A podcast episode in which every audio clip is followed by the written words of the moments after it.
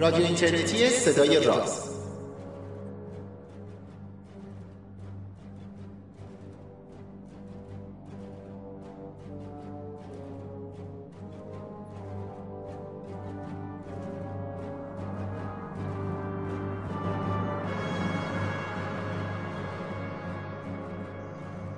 سلام روز و روزگارتون خوب و خوش و فرخونده تو آخرین روزهای فروردین 1397 برنامه پنجاهم رادیو راز رو من پژمان نوروزی و پوریا نازمی از دو سوی اقیانوس از تهران و مونترال براتون ضبط کردیم مهیا کردیم. البته که توی این برنامه خانم دکتر صادقی لیلا صادقی هم هستند و درباره موضوع برنامه که یکی از جذابترین موضوعات در حوزه علم اختر فیزیک کیهان شناسی سیاره شناسی و هر موضوع دیگری تو این حوزه است یعنی راجع به سیارات فراخورشیدی برامون صحبت می‌کنه.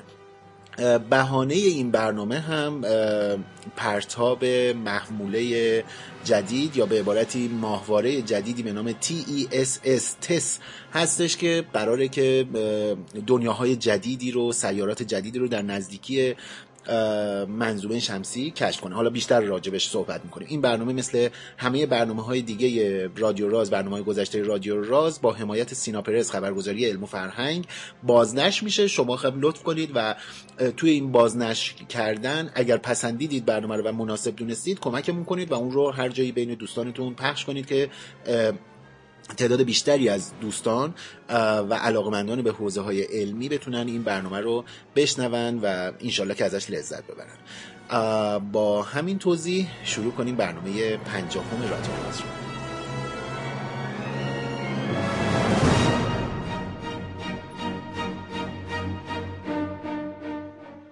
تا یادم نرفته این موسیقی زیبا و با شکوهی که دارید میشنوید در حقیقت یکی از بخش های سویت سیارات از آثار گوستاف هولست هستش با عنوان مریخ.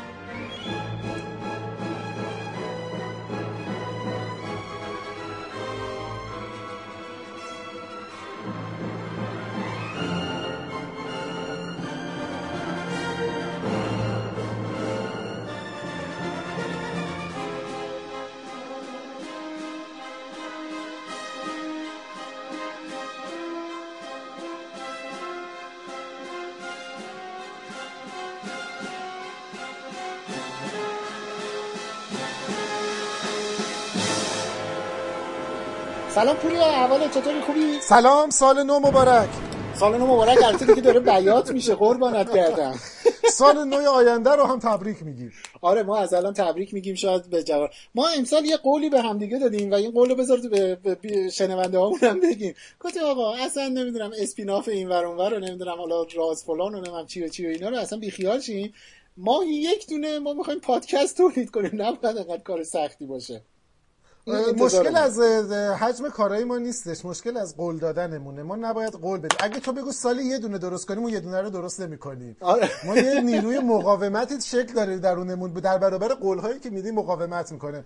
اگه قول ندیم شاید مثلا هفته دو تا درست کنیم. ولی وقتی قول میدیم ماهی یه دونه قطعا اون کارو نمی‌کنیم. اون کارو نمی‌کنیم. نه ان که بتونیم این دفعه این کارو انجام بدیم. بابا 12 تا دونه پادکست می‌خوایم خجالت بکشیم واقعا. خجالت آوره اصلا. می‌دونی ما مثال چیزیم. ادب از که آموختی داریم این کارا رو می‌کنیم که شاگردا و دوستا و اینا بدونن که اینجوری رفتار آره مثلا واقعا اگه کسی می‌خواد پادکست بزنه حتما یادش باشه که نظم تو پخش و ضبط خیلی مهمه. شما وقتی که نظم نداشته باشین مخاطبتون رو از دست میدین. ببینید ما چجوری داریم از دست میدیم. شما کار نکنید.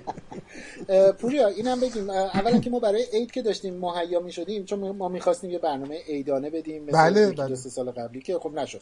ولی به هر حال تعداد زیادی از شنونده های خوب برنامه این مجموعه پادکست ها روی سایت برای ما سوال فرستادن یعنی سوالی بله. پرسیدن حالا یا نظری داشتن اینا.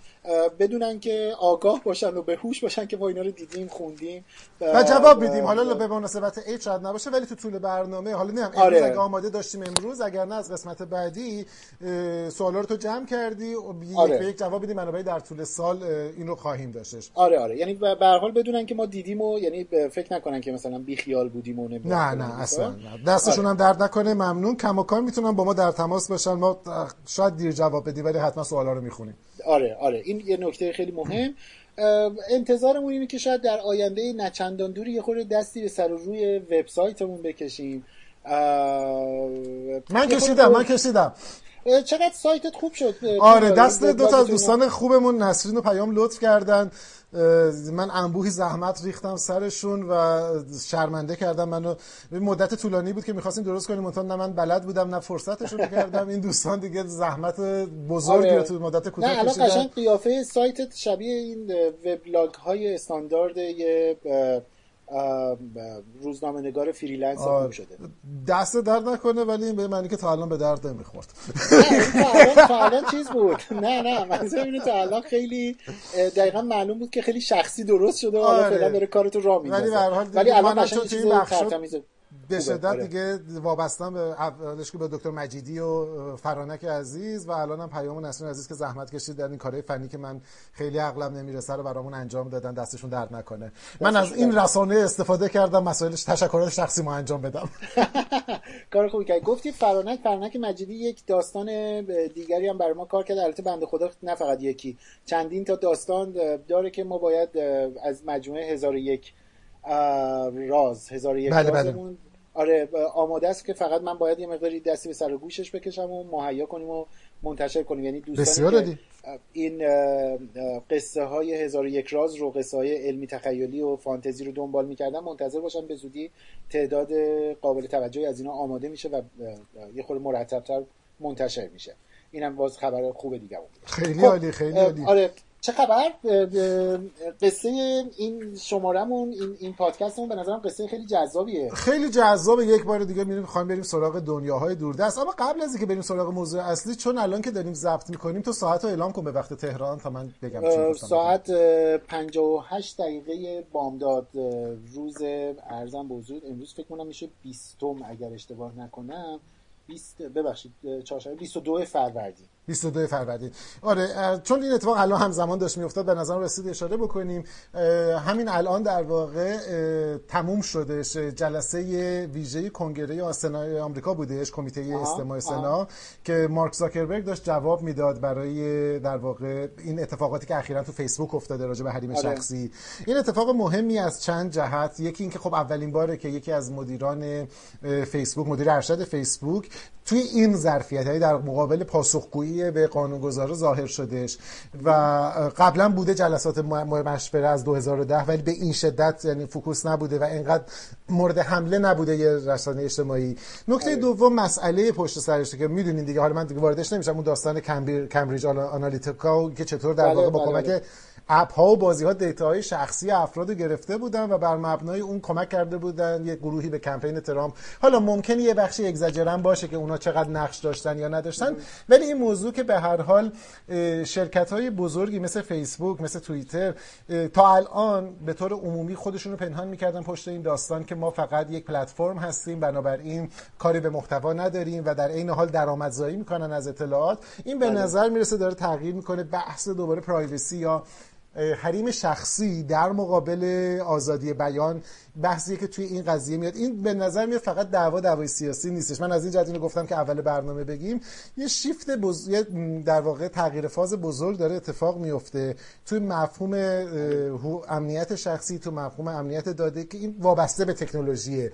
یعنی این پیچیدگی مسائل اجتماعی با شخص... با مسائل که ما قبلا بدیهی فرضش می‌کردیم یکی از جایی که داره خودش نشون میده توی این داستان فیسبوک. از این نظر فکر کردم که این داستان مهمی که بهش اشاره کنیم بی, بی تفاوت ازش نگذریم حالا شاید تو آینده اگر فرصتی شد مفصلتر برگردیم راجع به حریم شخصی ولی خبر مهمی بود. اگرچه شاید مثلا خیلی از توی حرفا چیز تیزسازی در نیادش ولی داستان مهمیه که در واقع یه پلتفرم کارآفرین الان تبدیل ش... کارآفرین که به بگیم تکنولوژی تبدیل شده به جایی که باید پاسخگو باشه راجع به مسئله امنیت. آره خیلی خیلی موضوع عجیب و غریبی هستش و خب حالا راجع دانایی و اطلاعات و اینا ماها همیشه خیلی زمینی هر وقت هم صحبتش میشه بلافاصله میگیم که آره فردوسی بزرگ گفته نمی‌دونم توانا بود هر کی دانا بود و اینا بلافاصله اینا رو به همدیگه میچسبونیم.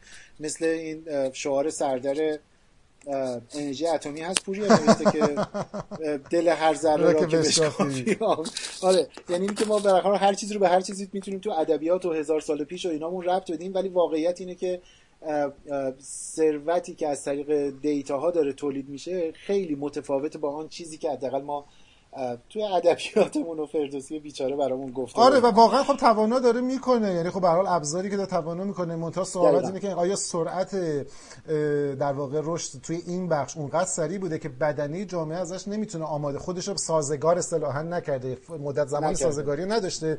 برای همین شوکه میشه. وگرنه اگر بدونیم که چه ما زمانی که میریم تو فیسبوک خب چه انتظاری داریم؟ یه پلتفرم مجانیه که به ما میگه هر کاری دلت می‌خواد بکن. خب از کجا پول در میاره؟ طبیعتا چرا باید این کارو بکنه؟ دقیقاً. business plan ش از روی تبلیغات هدفمنده و بعد دیتایی که میفروشه و بعد خب چه کسی گفته که اون دیتا باید اونجوری که من می‌خوام استفاده بشه.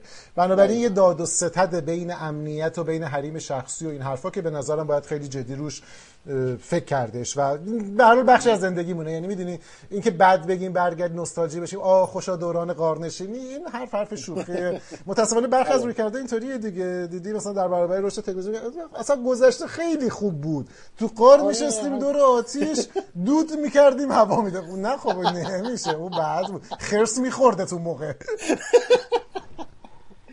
بسیار عالی. چقدر خوب که این تو جریان بودیم من, من اصلا خودم نمی‌دونم نه چون الان live داشتم گوشه پنجره می‌دیدم. آره داشتم دیدم که آره. جلسهشون تموم شده خیلی هم عالی. خب قصه ما اما حالا جدای از اینی که قصه این برنامه برنامه جدید رادیو راز یعنی اولین برنامه سال 90 هفتمون. یه لحظه فکر کنم 90 چند. آخ آخ بس قبل از که بگی یعنی من مصیبتم شروع شد. من حدود 29 اسفند به این نتیجه رسیدم که سال سال 96 یعنی تا قبلش 90 یعنی تا من تونستم اینو برای خودم تضمین بکنم سال عوض شد. یعنی با یک سال آینده هر بار من گفتم 96 احتمالا منظورم چندی 97 همین. منظورم همینه که الان توشیم. منظورم همین. منم یه لحظه شوکه شدم. آره خلاصه اولین برنامه رادیو راز که تو این شب داره بر... یعنی داریم ضبطش می‌کنیم و اینها فکر می‌کنم که زمانی که داره پخش میشه خیلی یعنی شروع پخشش خیلی نزدیک میشه به فرستادن یک چی؟ تلسکوپ تلسکوپ واقعا بله تلسکوپ آره. فضاییه آره آره. البته ما بیگانه نیستیم با قصه تلسکوپ ها و به حال مجموعه هایی که توی فضا کار کشف فراخورشیدی ها رو داشتن. خیلی هم برای معروف بود. حتی در حد کارهای دانش آموزی و دانشجویی. حالا جدای از حجم انبوهی اطلاعات که راجع به فراخورشیدی داشتن منظورم مشخصا کپلر هستش. بله بله. زمانی که فرستاده شد فضا. نمی‌دونم به نظر حداقل برای خود من واقعا اینقدر موفقیتی که داشت از اون روزهای اولی که فرستاده شده بود انقدر به نظرم نمیومد بتونه موفق باشه. ولی اصلا یه تحولی توی حوزه کشف فراخورشیدی ها داشتش کپلر. درسته. و حالا به نظر میاد این ماهواره جدید قراره که روی کپلر رو کم بکنه. یعنی اینی که کپلر در برابرش به نظر میاد خیلی کوچیک حساب میشه مجموعش درسته دقیقا. و نکته به نظرم جالبه یادت نمی‌دونم ما کی بود توی رصدخونه زعفرانیه؟ یه دوره آره. رو گذاشتیم که راجع به سیاره های فراخورشیدی بود اون موقع فراخورشیدی بله. آره. اون موقع خب خیلی موضوع تازه ای بوده. من یادم اون موقع سر یکی از. کلاسا به بچه‌ها می‌گفتم که این شما اگر می‌خواین بعدا برای تحصیلاتتون انتخاب کنین این رشته رو انتخاب کنین مطمئن باشین تا این سالی که میرین جلو موضوع دارین. این همینطور داغه و واقعا به نظر میاد این اتفاق داره میفته موضوع سیاره های فراخورشیدی حالا حالا ها موضوع داغیه به خاطر اینکه امکانات ما داره اونقدر رشد می‌کنه که می‌تونیم دنیاهای جدیدی رو پیدا بکنیم. کپلر چیز بود. کپلر در واقع یه نقطه عطف بود و حالا داره بقیه روش پیش میره.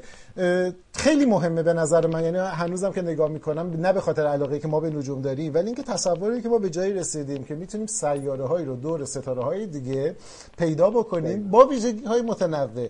این داستان داستان فوق العاده جذابیه و حالا با کمک این تکنولوژی ها داره میره جلوتر. از سیارات مشتری قولپیکر شروع کردیم تا رسیدیم به سیاراتی که تو مرز زمین هستن. اما چون می‌خوایم راجع به این قضیه این رصدخونه جدید صحبت کنیم این رصدخونه مثل کپلر بر مبنای مدل گذر عمل می‌کنه در گذرها هست آره می‌خوای تو یه مقدار راجع به روش گذر صحبت بکن تا بعد بریم سراغ این رصدخونه ببینیم چه کار می‌کنه. آره دیگه نگاه کن ما باز خود پدیده گذر و تغییرات نوری که در اثر گذر یه جسم در از مقابل یه جسم دیگه انجام میشه جدای از اینی که حالا به سیارات فراخورشیدی وابسته هستش ما کسایی که کار نجوم می‌کنن چه نجوم آماتوری چه نجوم حرفه‌ای با این روش بیگانه نیستن به خصوص راجع به ستاره های متغیر دیگه یعنی بله. اصلا یه تایپی از ستاره های متغیر ستاره های متغیر گرفتی هستن که در حقیقت دو تا ستاره که صفحه گردششون در امتداد صفحه دید ما قرار گرفته و باعث میشه وقتی دارن از جلوی همدیگه رد میشن مثل یه گرفتگی ساده خورشید و ما نور ستاره کم و زیاد بشه. بعد ما بر اساس طیف نگاری که از اون نور ستاره ها داریم کلی اطلاعات می‌تونیم به دست بیاریم. حتی می‌تونیم جرم رو به دست بیاریم جرم اون سیستم رو به دست بیاریم می‌تونیم نمی‌دونم فاصله شون از همدیگه نمی‌دونم دوره تناوبشون حتی جنس لایه های بیرونی و جو ستاره اطلاعات به دست بیاریم. یعنی این کاریه که در طول تاریخ اختر فیزیک یا اختر سنجی حالا اگر خود دقیقتر بگیم انجام می شده در مورد سیاره ها هم عملا همین اتفاق داره میفته. با این تفاوت که سیاره خیلی ریزتر هستش خیلی کوچولوتر هستش در برابر ستاره مادرش. و خب قاعدتا تغییرات خیلی تغییرات ظریفتری هستش تغییرات نوری که ایجاد میشه خیلی ظریفتره. برای همینه که ما تا زمانی که تکنولوژیمون این اجازه رو نداده بود که بتونیم انقدر تغییرات ظریف و اندک رو دریافت بکنیم متوجه سیاره بودن اینها نمی‌شدیم دیگه. یعنی قصهش همین این بوده. اما به هر حال واقعیت اینه که منم الان تو ذهنم ندارم که ما از اولین نمونه سیارات فراخورشیدی که با این روش کشف کردیم واقعا مال کی بوده نباید خیلی قدیمی اواخر دهه 90 اوایل در واقع فکر کنم که سال دهه اول قرن 21 بودش قرن 21 بله. آره. ولی نکته اینه که اگرچه این به نظر خیلی پیچیده میاد یا مثلا عجیب غریب میاد ولی در واقع همون اتفاقی که تو خورشید گرفتگی میفته خورشید گرفتگی اولا گذر بله. ماه از برابر خورشیده با این تفاوت بله. ما اونقدر نزدیکیم که حتی اگه چشمون هم ببندیم متوجهش میشیم. یاد نمونه بار نمونه حالا یه ذره نزدیکترش گذر زهره یا گذر عطارد از مقابل خورشید تو منظومه بله. شمسی ماست. حالا هر چقدر ما ابزارمون قدرتمندتر باشه می‌تونیم این گذرها رو زمانی که یک سیاره از مقابل قرص ستاره مادرش در دور ها رد میشه رو ببینیم. ولی یه اتفاق دیگه باید بیفته اینجا و در واقع یه نکته کلیدی وجود داره که این نکته کلیدی باعث میشه که در نگاه اول روش گذر روش خیلی خوبی برای کشف ها نباشه اونم اینه که به همون دلیلی که در ابتدای هر ماه قمری ما شاهد خورشید گرفتگی نیستیم.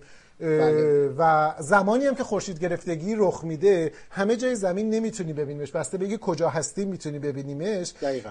زمانی ما می‌تونیم گذر رو ببینیم که مداره که در واقع سیاره گذر می‌کنه از مقابل ستارهش دقیقا در راستای دید ما باشه. دقیقا در راستای خط توی یه صفحه دقیقا توی یه صفحه باشه. اگر این اتفاق نبود خب ما اول مثلا زمانی که خورشید گرفتگی رخ می‌داد بعد می‌تونستیم هر جایی ببینیم دیگه. ولی اینطوری نیستش. ما فقط در واقع روی اون نوار گرفته که می‌تونیم ببینیم که زاویه‌مون درسته بله. و البته برای فراخورشیدی ها این قضیه خیلی خیلی خیلی مهمتر میشه چون کلا اون قرص ستاره ای که این سیاره باید رد بشه مگه خودش چه اندازه زاویه ای داره؟ دقیقا مگه چقدر هست که ما حالا بخوایم که مثلا این رو هم در نظر بگیریم؟ به همین دلیل تو نگاه اول وقتی نگاه می‌کنیم میگیم خیلی ما باید خوش شانس باشیم. اگر که مثلا سیاره ای رو بخوایم پیدا کنیم که مسیرش دقیقا توی این مسیر باشه. نکته ای که واقع روی این داستان به نوعی میپوشونش یا در واقع حلش می‌کنه. این هستش که انقدر تعداد سیاره های فراخورشیدی زیاده که همین آره. درصد کم خودش خیلی میشه. ما توی مثلا سالهای دهه 90 یعنی 1990 قاعدتا برآوردی از این تعداد نداشتیم و برای همین به نظرم می اومدش که خب این خیلی هم خیلی باید نادر باشه خیلی اتفاق نادری باشه.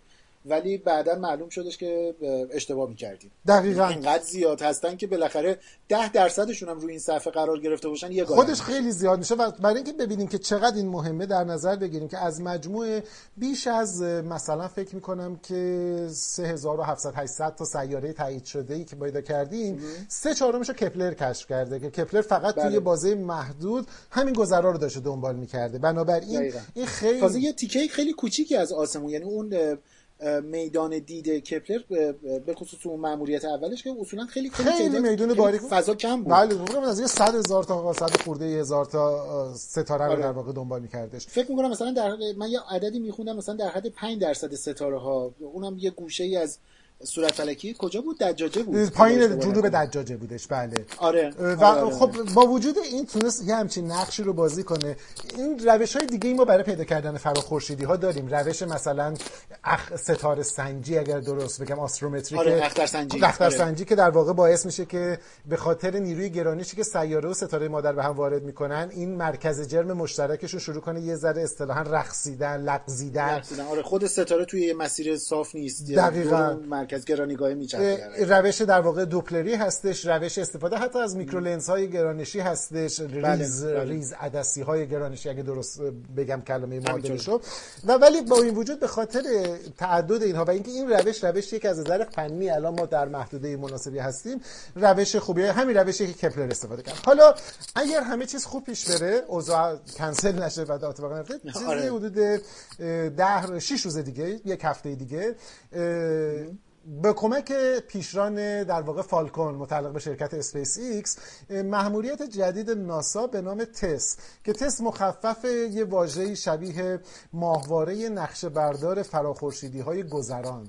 گذران درسته بگیم دیگه گذر می‌کنن دیگه transiting آره. گذران آره, آره, آره خیلی بهتر از اون چیزیه که من ترجمه من هی داشتم فکر می‌کنم چی بگم دیدم مثلا واژه گذاشتم چون transiting بود آره. گذاشته بودم گذری. بعد دیدم گذری مثل این تاکسی گذری آره دربست می‌گیرم مثلا یه همچین آره. چیزی بذاریم. حالا از این بعد ما بهش میگیم تس. ولی تس. خود واژه خود در حقیقت کلمه های انگلیسیش هم چی بود؟ transiting exoplanet survey satellite بله. همون دقیقاً T E S S میشه تس. بله. اینا هم که چیز دیگه آره. می‌دونی که برای اس گذاشتن اول مخففش رو پیدا می‌کنن بعد یه سری کلمه می‌سازن که اونو پر بکنه. واقعا کار خیلی هم مهمی ها. بله بله. یه بار شاید مثلا توی یه برنامه یا یا یه برنامه واقعا شاید حتی مستقل بشه بهش اختصاصات. خیلی جذابه. آره به خاطر که بعد راحت این واژه ها استفاده میشن و تو ذهن مثلا فرض کن به جای تست بود اکتا من یادم میمرد که مثلا تلفظ کنه اصلا دنبالش آره آره واقعا همینطوره. آره. حالا این تست که 16 April 16 آوریل آینده دیگه. بله آره. هفته آینده با کمک Falcon Sp... Falcon SpaceX در واقع Falcon 9 قراره که آره. پرتاب بشه. خب این دوباره یه نکته جنبی جالبشه که در واقع بخش خصوصی داره پرتابگرشه این یه ماهواره کوچیکیه که در واقع چهار تا ابزار نوری چهار تا در واقع تل... دوربین کوچیک نورسنج داره. و قیمتش هم خیلی قیمت گرونی نیست. به نسبت ماموریت هایی که داریم مثلا فکر کنم این نزدیک 330 دلار 330 میلیون دلار. بله. قراره که باشه. این کاری که انجام میده دو تا تفاوت عمده با کپلر داره. کپلر اگر همونطور که گفتی یه محدوده کوچیکی از آسمون رو رصد می‌کرد. بله. اما تا عمق خیلی زیاد آره یعنی می‌تونست فاصله های خیلی دور یعنی دو سیارهایی هم که پیدا می‌کرد خیلی هاشون تو فاصله های خیلی دور بود. دقیقا. یعنی اگر اشتباه نکنم تا 900 پارسک یا یه همچین عدد بزرگی در واقع عددی بودش که کپلر می‌تونست نگاه بکنه. تو یه چیزی شاید حدود مثلا 3000 سال نوری اگر اشتباه نکنم. ولی میدان میدان دیدی که داشت خیلی کوچیک بود. 25 یک چهارم درصد کل آسمان. بنابراین بله. اصلا عدد بزرگی نبودش یه بخش کوچیک از آسمون البته داریم راجع به بخش اول ماموریت صحبت می‌کنیم که اصل بخش اصلی آره دیگه یعنی اون کی تو نیستش بله. آره. و ولی در اون مثل این میمونه که شما یه نی خیلی بلند و ور دارین یه لوله خیلی باریک خیلی کم قطر ولی طولانی و سعی کنید از اون برش ببینید.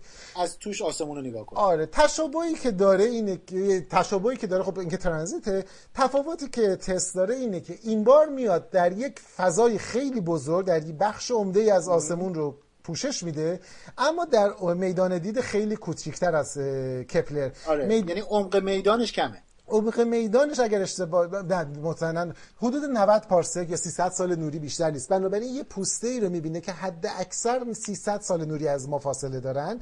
اما در بله. اول در مقایسه با اون 25 صدم درصد آسمونی که کپلر پوشش می‌داد این 85 درصد آسمون رو پوشش میده. تقریبا دو تا نیم کره آسمون رو داره پوشش میده. بله، به جز یه مقدار کمی ولی واقعا هر دو تا نیمکره شمالی جنوبی رو داره پوشش پوشش میده و اتفاقا مدارش هم به گونه ای انتخاب کردن توی به خصوص نزدیک قطبین شمال جنوب که اگر کاندیدای به درد بخوری تو فاصله نزدیک پیدا کرد در محدوده باشه که بعدها که جیمز وب میره بالا که حالا ترتابش هم با تاخیر مواجه شده اونم بتونه رصدش کنه.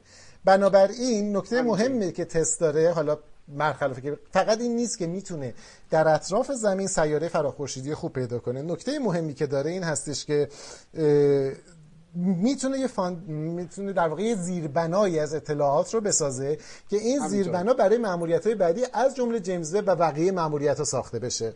آره دیگه یعنی اصلا یکی از به عبارتی برگ برنده هاش اینه که خب حالا جدایی از این موردی که گفتی که ستاره خیلی نزدیکتر رو داره در هدف می‌گیره و من داشتم میخوندم تو خود سایت ناسا در اون صفحه مربوط به خود تست رو داشتم نگاه می‌کردم دیدم نوشته بود که هدفهایی که این در حقیقت رصد هدفهای رصدیش میشه ستاره ها سی تا صد برابر درخشانتر از اون ستاره هایی هستن که توی معمولیت های کپلر معمولیت اول و دوم کپلر در حقیقت بوده. سی تا صد برابر درخشانتر بله، از اونا دیده بله. میشن. یعنی اونا. خب این خیلی برگ برنده بزرگیه. یعنی یعنی داره اطلاعات خیلی دقیقتر و بهتری می‌گیره. حالا جدا از کیفیت.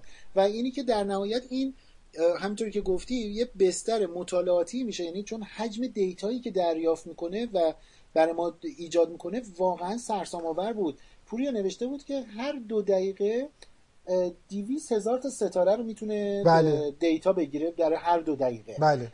های فول فریم 16 و 8 مگاپیکسلی می‌گیره هر سی دقیقه. خب. یعنی اصلا میزان اطلاعاتی رو که این داره جمع آوری می‌کنه خیلیه که این اطلاعات رو بعدا جیمز حالا اگر که اتفاقی دوباره براش رخ نده سال 2020 مثلا پرتاب میشه و نمی‌دونم حالا این حرفا. اگر این اتفاقا یعنی فعال میشه منظورم. آره قراره که بعد تاخیر دیگه براش اتفاق نیفته. نیفته آره. یعنی واقعا این حجم عظیم اطلاعات واقعا چیز عجیب غریبی خواهد بود. حجم عظیم و نکته جالبش اینه که این حجم عظیم مربوط به دنیاهای دوردستی نیست که از با خیلی نیست. دور باشن. منظورم قطعا بله. رفتن اونجا فرستادن سفینه نیست. منظورم از نظر بررسی اطلاعات بنابراین شما حتی ممکنه بتونین وارد فاز بعدی بشین که سراغ اقمار بریم. مثلا اقمار این سیاره قرار خورشیدی بررسی بکنین که اتفاقا یکی از برنامه که دو تا ماموریت بعدی. چون می‌دونیم فراخورشیدیات موضوع داغ هستن. از رصدخونه ملی ایران تا جیمز وب جزو اهداف فکرشون قرار داره. البته این دو تا فکر کنم با هم رقابت هم دارن برای اینکه کدومشون زودتر چیز بشن تاسیس بشن.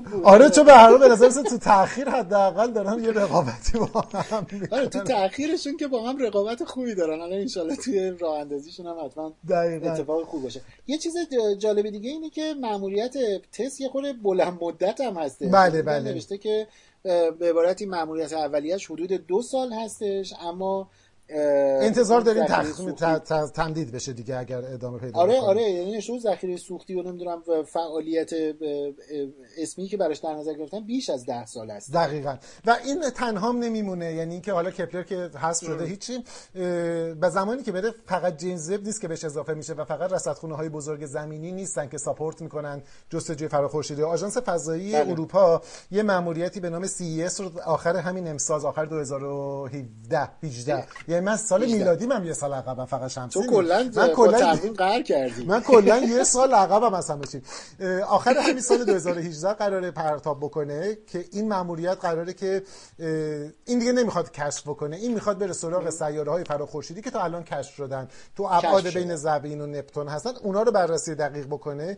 توی 2020 دهه 2020 در واقع دو تا آره. ماموریت یکی ماموریتی به نام پلاتو یا افلاطون یکی هم ماموریتی به نام اریل رو قرار قراره که ارضا بکنه که اینها هدفشون یه ذره جاه طلبانه تره. اینا به بررسی اقمار و به خصوص جو سیاره های فراخورشیدی می‌خوام بپردازن بنابراین یه کاروانی از سی... یادت زمانی که ماموریت دو قلوها داشتن می‌رفتن به سمت مریخ. یه کاروانی ما ماموریت ارزام کرده بودیم مریخ و چه جهشی در درک ما از مریخ داشت. الان آره، یه یعنی کاروانی ناگهان اصلا پروژه ها رفت اون سم سرمایه گذاری ها پژوهش ها نمی‌دونم گرانت های دانشجویی و پستاک های مختلف دقیقاً. و حجم بالای ابزار که می‌تونست دیتا بگیره. و اینا تازه ابزار اینا ماهواره های دم دست یعنی اینا ماموریت های فضایی دم دست یه ماموریت دیگه رو ناسا داره روش کار می‌کنه که این با استفاده از یه قرص در واقع کسوف مصنوعی ایجاد می‌کنه دور آره. و خب اون اگر اعزام بشه خب واقعا می‌تونه دگرگون بکنه درک ما رو.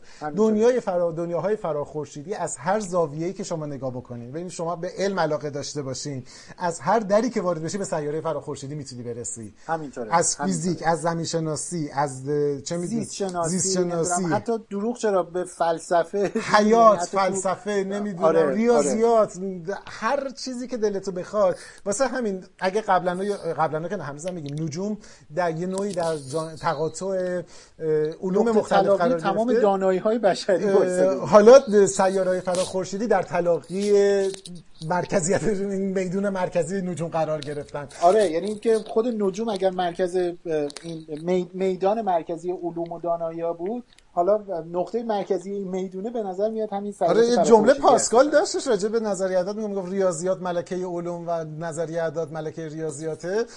حالا این هم حالا سیاره فراخورشیدی هم یه چیزی اون وسطه پوری پوری حالا که صحبت به اینجا رسید من با یعنی در حقیقت از لیلا صادقی از خانم دکتر صادقی خواستم که چون اون به حال تخصصش توی حوزه فراخورشیدی ها هستش و اصلا دکتراش رو توی این حوزه گرفته راجع به کشف فراخورشیدی ازش خواستم که برای ما یه تایم کوتاهی صحبت کنه اون فایل صوتیشو برای ما بفرسته اینو برامون فرستاد. بذارید یه خورده بذار یه خورده اطلاعات همچین تکمیلی تر بگیریم بعد دوباره بیایم قصه خودمون رو ادامه بدیم. بریم. بسیار عالی.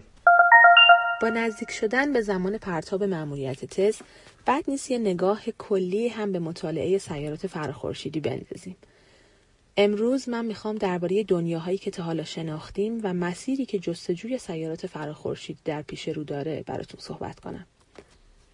تا امروز بیشتر از 3700 تا سیاره کشف شدن که اتفاقا خیلیاشون با سیاره هایی که ما توی منظومه شمسی خودمون می‌شناسیم بسیار متفاوتن. مثلا یه عالم سیاره داریم که اندازشون از ابعاد مشتریه اما فاصلهشون تا ستاره مادرشون حتی کمتر از مدار اتارده و البته به همین خاطره که بهشون مشتری های داغ میگیم.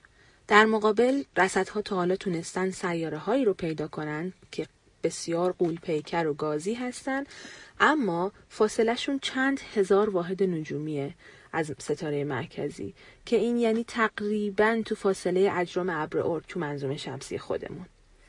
در کنار اینها قولهای یخی و دنیاهای تشکیل شده از اقیانوس های بزرگ رو پیدا کردیم که مردم اونها رو تو فاصله های خیلی نزدیک تا خیلی دور از ستاره مرکزی پیدا کردن. خیلی از سیاره هایی که تا حالا بهشون اشاره کردیم با استفاده از رصد طیف ستاره مرکزی کشف شدن. به این ترتیب که توی یه منظومه که از یه ستاره و یه سیاره تشکیل شده سیاره هیچ وقت دقیقا به دور مرکز ستاره نمیچرخه بلکه هر دوتای اونها دور مرکز جرم این سیستم دوتایی میچرخن که خب البته خیلی به ستاره مرکزی نزدیکه. هر که سیاره پرجرمتر باشه می‌تونه این مرکز جرم رو بیشتر از ستاره دور کنه و در نتیجه ستاره هم توی یک مدار کوچیک شروع می‌کنه به چرخش کردن و با حرکت بر روی این مدار در راستای دید ما به نظر میاد که ستاره یک کمی جلو و یک کمی عقب از سر جای خودش میره. اون وقته که میشه اثر این چرخش رو با استفاده از نگاه کردن به طیف ستاره دنبال کرد که بهش استفاده از اثر دوپلر میگن. این اثر دوپلری هم چیز خیلی ساده ایه به این شکل که یه نفر به طیف ستاره نگاه می‌کنه و می‌بینه که خطوط طیفیش با سرعت با یه ترتیب تکرار شونده ای به چپ و راست حرکت می‌کنن و به اصطلاح میلرزن. به این روش برای کشف سیاره ها روش استفاده از سرعت شعاعی ستاره میگن که اتفاقا تو سالهای ابتدایی جستجو به دنبال سیاره های فراخورشیدی موفق ترین روش هم بود. اما با اومدن مأموریت کپلر تو سال 2009 همه چیز عوض شد. کپلر تونست در کنار یه عالم سیاره قولپیکر گازی و یخی که مشابه هاشون قبلا هم کشف شده بود انبوهی از سیاره های صخره‌ای و سنگی پیدا کنه که جرم بیشترشون با زمین خودمون کاملا قابل مقایسه است. دلیل توفیق مأموریت کپلر تو کشف سیاره های کم جرمتر این بود که اون از یک روش متفاوت برای جستجو استفاده کرد که ما به اون روش گذر میگیم. این روش هم به این ترتیب کار می‌کنه که وقتی یک سیاره تو مدارش در راستای دید ما از مقابل قرص ستاره مرکزی عبور می‌کنه باعث میشه که نور ستاره هرچند کم از حالت عادی افت کنه و بعد از عبور سیاره از مقابل ستاره دوباره به حالت اولش برگرده. حتما خیلی خاطره گذر سیاره زهره از مقابل خورشید خودمون رو یادشون میاد. گذر سیاره های فرخورشیدی هم دقیقا به همون شکل کار می‌کنه. البته برای اینکه منجم ها مطمئن بشن که این افت نور مربوط به یک سیاره است و نه چیز دیگه ای مردم از رصدهای پشتیبانی استفاده می‌کنن. که رصد پشتیبانی هم یعنی اینکه تلسکوپ تلسکوپ فضایی مثلا اعلام می‌کنه که من یک ستاره رو دیدم که افت نور داره و احتمال داره که دور اون سیاره وجود داشته باشه. اون وقت هست که یک تیم از تلسکوپ های روی زمین شروع می‌کنن به رصد اون ستاره. حالا یا باز افت نورش رو دنبال می‌کنن برای اینکه ببینن آیا این پدیده تکرار شونده هست و آیا مربوط به یک سیاره هست و یا از روش همون سرعت شعاعی استفاده می‌کنن که تلاش کنن حضور یک جرم دیگه ای رو به دور این ستاره بتونن اثباتش کنن. تا الان حدود 2800 تا سیاره از مجموعه سیارات کشف شده با استفاده از روش گذر پیدا شده و این یعنی بیشتر از 74 درصد کل سیارات. و دقیقا به همین دلیله که مأموریت تس هم از روش گذر برای کشف سیارات فرخورشیدی استفاده می‌کنه. با این تفاوت که کپلر فقط به یک تیکه خیلی کوچیکی از آسمون نگاه کرد در حالی که تس تمام آسمون رو رصد می‌کنه. انتظار میره که طی مأموریت دو سالش بتونه هزاران سیاره جدید رو کشف کنه کشف این دنیاهای جدید اونقدر برای جامعه منجمان دنیا مهمه که در حال حاضر جدا از معمولیت هایی که تا حالا انجام شده دانشمنده سر تا سر دنیا در حال برنامه ریزی یا ساخت بیش از ده تا معمولیت دیگه هستند. یکی از این معمولیت ها که اتفاقا جامعه دانشمندای سیارات فرخورشیدی خیلی هم منتظرشن تلسکوپ جیمز وبه که یکی از اهداف اصلیش پیدا کردن سیارات فرخورشیدیه. اونها به خصوص به دنبال سیاراتی هستن که شبیه زمین خودمون هست باشن و به ما اطلاعات خیلی ارزشمندی رو از طیف سیاره ها خواهند داد. ما تا الان تعداد انگشت شماری از سیاره ها رو تونستیم طیفشون رو به دست بیاریم و مطالعه کنیم. اما دونستن این طیف سیاره ها چرا مهمه؟ رصدشون چرا مهمه؟ جدای از شناخت خود مشخصات سیاره که البته خیلی ارزشمنده ما خصوصا به دنبال پیدا کردن اثراتی از آب توی طیف سیاره های دیگه هستیم و چند تا گاز دیگه. دلیلش هم این هست که اون چیزی که ما از حیات به عنوان حیات هوشمند روی زمین خودمون می‌شناسیم برای بقا و برای زنده موندنش حتما احتیاج به آب داره. در کنارش اثراتی مثلا تولید گاز متان رو توی جو سیاره خودمون باقی می‌ذاره و این و چند تا نمونه دیگه چیزهایی هست که مردم تو رصد طیف سیاره های دیگه به دنبالش هستن. اگر قرار باشه جایی حیاتی شبیه به حیات ما زندگی کنه و وجود داشته باشه اون وقت حتما احتیاج به آب داره. و ما اگر بتونیم طیف یک سیاره رو رصدش کنیم در واقع طیف جو یک سیاره و نوری که از جو سیاره عبور می‌کنن رو رصد کنیم و اون وقت نشانه هایی از وجود موادی که شبیه به زمین خودمون هستن پیدا کنیم اون وقتی که شاید بتونیم بگیم اثراتی از وجود حیات توی سیاره های دیگه پیدا کردیم. یکی دیگه از روش های نوینی که شاید تو بعضی از معمولیت های آینده استفاده بشه تکنولوژی استار شید هست که کارش در واقع دقیقا مثل یک کار تاجنگاره.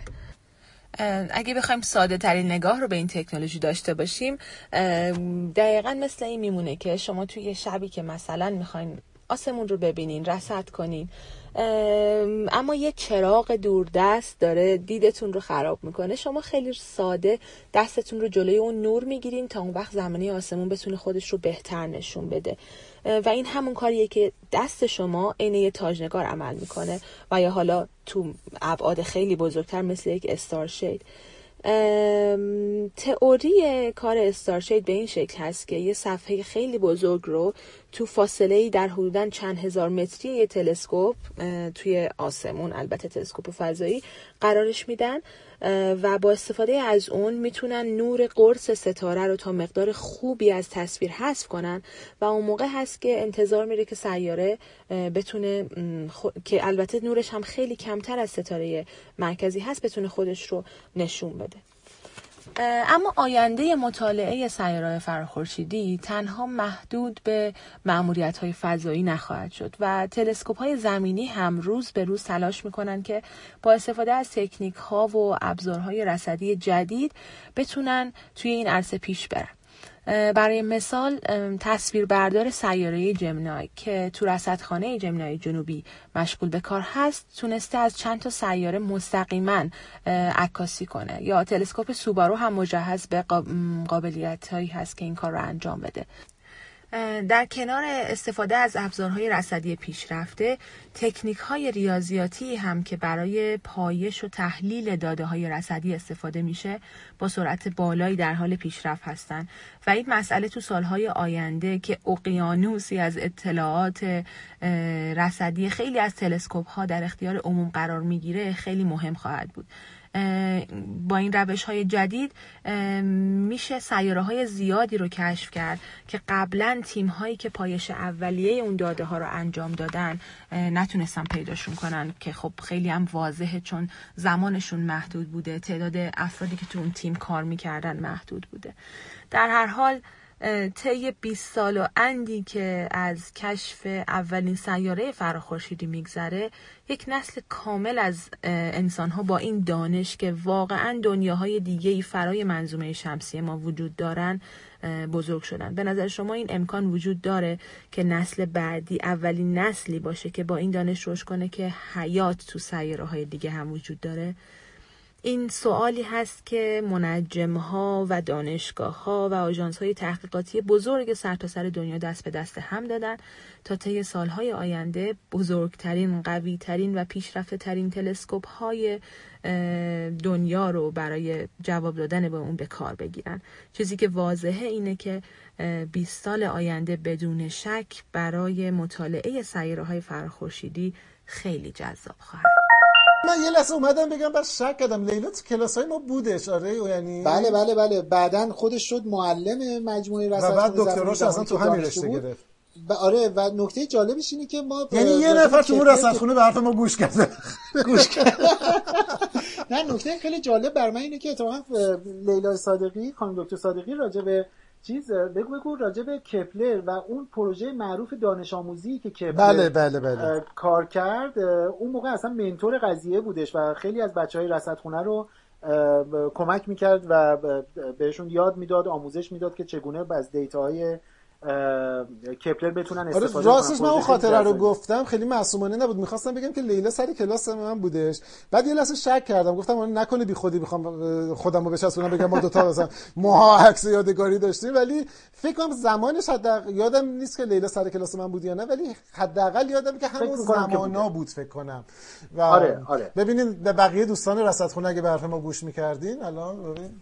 الان یا پشیمون می‌شدین یا نه دیگه ما این خاطره ها رو تعریف کنیم. من تو مثل این پیرمردایی هستیم که با شاگردامون پوز میدیم. شما یادتون نمیان زبان ما سیاره های فراخورشیدی نبود. ولی پوریا من واقعا همیشه اینو میگم. من زمانی که نجوم داشتم یاد می‌گرفتم در تمام کتاب های نجومی که میخوندیم راجع به احتمال وجود سیارات در فضای بیرون از منظومه شمسی اگر خاطرت باشه فقط و فقط یه دونه عکس محو داغونی بود از ستاره بتای پیکتوری بتای سپایه بله بله. که دورش یک دیسک گاز و اینایی بود بعد همیشه می‌گفتن که این نشان آره می‌گفتن که وجود قرص پیش سیاره ای پیش سیاره ای اول آره آره, آره. که من خوندیم هنوز دوران چیز بود زمین مرکزی بود با این تاریخ تغییر ولی وسط حساب سال 90 و پنج شیش بود فکر کنم اولین نشانه از فراخورشیدی ها ثبت شد که مال چیز بودش ستاره فرس اعظم. 51 آره فرس 51 پگاسی آره 51 فرس اعظم آره آره آره و خب تا قبل از اون می‌دونستیم که حتما باید وجود داشته باشن و اون به همون اندازه که می‌دونید ولی ولی شهودی بود. آره مثلا هم که الان می‌دونیم یه جای حیات وجود داره. ولی خب آره، آره. خیلی فایده ای نداشتش که بدونیم. من یادم یادم که نیستش یعنی در واقع این دیگه واقعا قدیمی بودش. زمانی که فیلم قسمت نگاه کن یعنی از هر دری میریم برمیگردیم به داستان. قسمت اولین فیلم جنگ ستارگان اومد. یعنی اصلا باورم نمیشه زمانی که شروع کردیم من بتونم رفتش بدم به جنگ به جنگ به استار وارز آره. بچسبونیم قضیه. میخوندم بعدا توی مثلا متنی که بودش. یکی از مثلا چیزایی که عجیب بود و جامعه علمی مثلا یه ذره واکنش منفی داشت که بی خیال شما سیاره نشون دادید دو تا خورشید مگر میشه همچین چیزی؟ بعد الان آدم همچین چیزی؟ بعد الان ما تعداد زیادی سیاره تاتوین مانند داریم که آره که دور ستاره های چنگانه دارن دقیقا. و خیلی این موضوع موضوع جذابیه. چون حالا بی هیچ دلیلی صحبت از جنگ ستارگان شد دیروز تریلر جدید فیلم سولو اومده بود. کم کم آدمو داره هیجان و هر دفعه میگن فیلم جدیدی که بیادش خیلی هیجان زده نمیشم. تریلر دوم که می‌رسه بدبخت میشم. نه واقعا به نظر میاد این چیز شده. به چشمه ابدی آفرینش داره آره میشه خیلی خوبه خیلی مجموعه Star Wars و دنیای ساخته شدهش واقعا چشمه ابدی آفرینش خیلی هم ربطی نداره که کی داره می‌سازه. نه ب... انگار انقدر ساختاره خوبه که مثلا هر کسی بندازی توش درست کار بکنه به نظر میاد بالاخره چیز حالا من مطمئن قبلا می‌گفتم که سولو که میاد چون به خصوص که یه سری داستان production ش داشت گفتم که من خیلی اعتماد نمی‌کنم فلان نه خیلی چیز نیست. و دومی رو دیدیم مثلا چوباکا یه دونه زوزه کشه اوکی خیلی خوب. من, من رفتم بلیت بخرم. عجبو خیلی هم عالی. پوری از قصهمون دور شدیم. چیز دیگه فکر می‌کنی لازم هست که بگیم؟ نه به نظرم همین چیز خوبیه. ضمن این که من چون یه مجموعه مقاله دارم می‌خونم که یه تحقیق احمقانه انجام شده سر مدت مفید پادکست.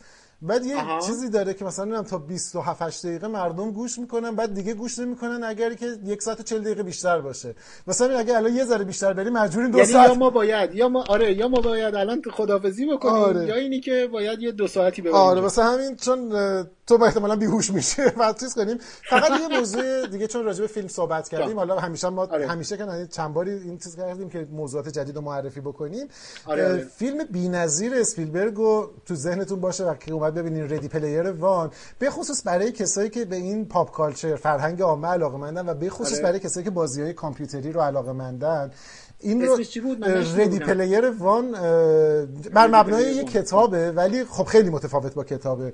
این ببین مثل میمونه که اسپیلبرگ و مهارش رو برداشتن گفتن دستت بازه هر کاری, هر می‌خوای بکن. و خب موضوعش هم موضوع روزی موضوع موضوع در واقع بازی های مبتنی بر virtual reality ه و اینکه چقدر اینها real ن چقدر و فوق العاده است و انبوهی از ارجاعاتی که داده. اگر دستتون رسید ببینید و حالا اگر تو ایران با یه ذره تاخیر می‌رسه حتما ببینید و واقعا لذت ببرید ازش. جز داستانه. تا اون موقعی که اگر به ایران برسه می‌تونین کتابش رو در واقع بخونین. اگرچه که کتاب با فیلم فرق داره ولی دنیای بی‌نظیریه که می‌تونه هیجان زدات بکنه.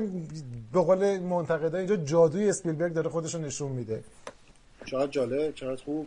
ردی پلیر وان بله. اینم توی ذهنمون داشته باشین که آره آره, آره. بریم بریم سراغش. آره. حالا که اینجوری شد بذار منم این کتابی که این روز دستم گرفتم می‌خونم رو البته تو دلیلش رو می‌دونی که چرا دارم از این کتابا می‌خونم. کتاب راهنمای کاربران مغز. آها ترسیدم. من یه لحظه فکر یه کتاب دیگر رو می‌خوای معرفی کنی.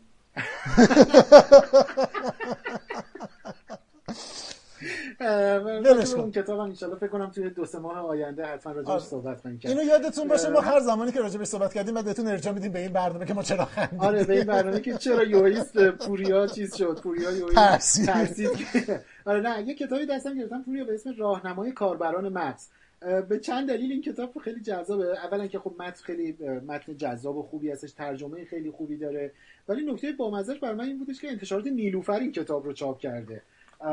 دروغ چرا اصلا انتظار نداشتم نیلوفر کتابی آره کتابی راجع به مغز و ساختار مغز و function مغز و اینا منتشر کرده باشه. کتاب رو گفتم که این روزایی دنبال یه فرصتی میگشتم که معرفیش کنم. دیدم الان که قصه خوندن و دیدن و اینا ما قول نمیدیم ولی اگر که برنامه همون ادامه پیدا کنه بتونیم همین ماه یکی رو ضبط کنیم. یه بخش اول یا آخر برنامه سعی می‌کنیم چیزهای جدیدی که به دستمون رسیده رو یا مثلا چیزایی آره. که می‌بینیم این ور اون ور رو معرفی بکنیم براتون که ما اگر خوشمون اومده شما شاید خوشتون بیاد. دوست هم نداشتین خب حداقل بدونین که آره. خوشتون سعی کنید سعی کنید شما هم خوشتون بیاد. سعی کنید خوشتون بیاد چیکار کنیم؟ ما وظیفمون انجام خب فکر می‌کنم که داریم اون time gold مون رو آره داریم میریم به سراغ دو ساعت آره. آره. خب خیلی خوش گذشت. فقط اینکه امیدوار باشیم که مثلا تو اوایل اردیبهشت ان شاء الله برنامه